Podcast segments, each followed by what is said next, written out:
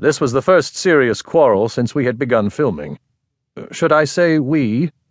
As I was living in the house and extremely curious about everything connected with the film, they let me hang around while they worked, and even gave me a job. As an historian, I kept an eye on detail and did not allow the filmmakers to stray too far from the period of Louis Philippe and his Paris, or at least no farther than artistic license and necessity allowed. I had foreseen a quarrel. I was not seventy two years old for nothing, and I knew Magnus Eisengrim very well. I thought I was beginning to know a little about the great director Jurgen Lind, too. The project was to make an hour long film for television about the great French illusionist Jean Eugène Robert Houdin, who died in 1871. It was not simply to mark this centenary. As Lind had said, it would doubtless make the rounds of world television for years. The title was Un hommage à Robert Houdin, easily translatable, and its form was simple. The first twelve minutes were taken up with the story of his early life, as he told it in his Confidences d'un prestidigitateur, and for this actors had been employed. The remainder of the hour was to be an historical reproduction of one of Robert Houdin's soirées fantastiques, as he gave it in his own theatre in the Palais Royal.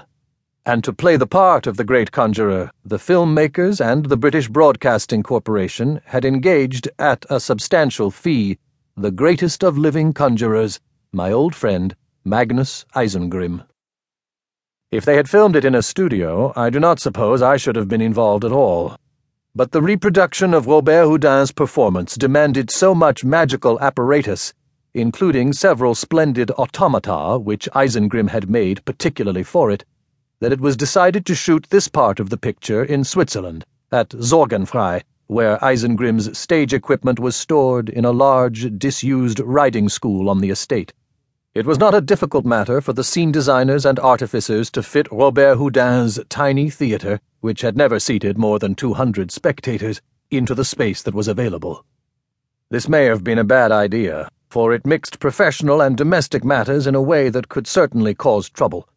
Eisengrim lived at Sorgenfrei as permanent guest and in a special sense, the lover of its owner and mistress, Dr. Lieselotte Nägeli. I also had retired to Sorgenfrei after I had my heart attack, and dwelt there very happily as the permanent guest, and in a special sense, the lover of the same Dr. Lieselotte, known to us both as Liesel.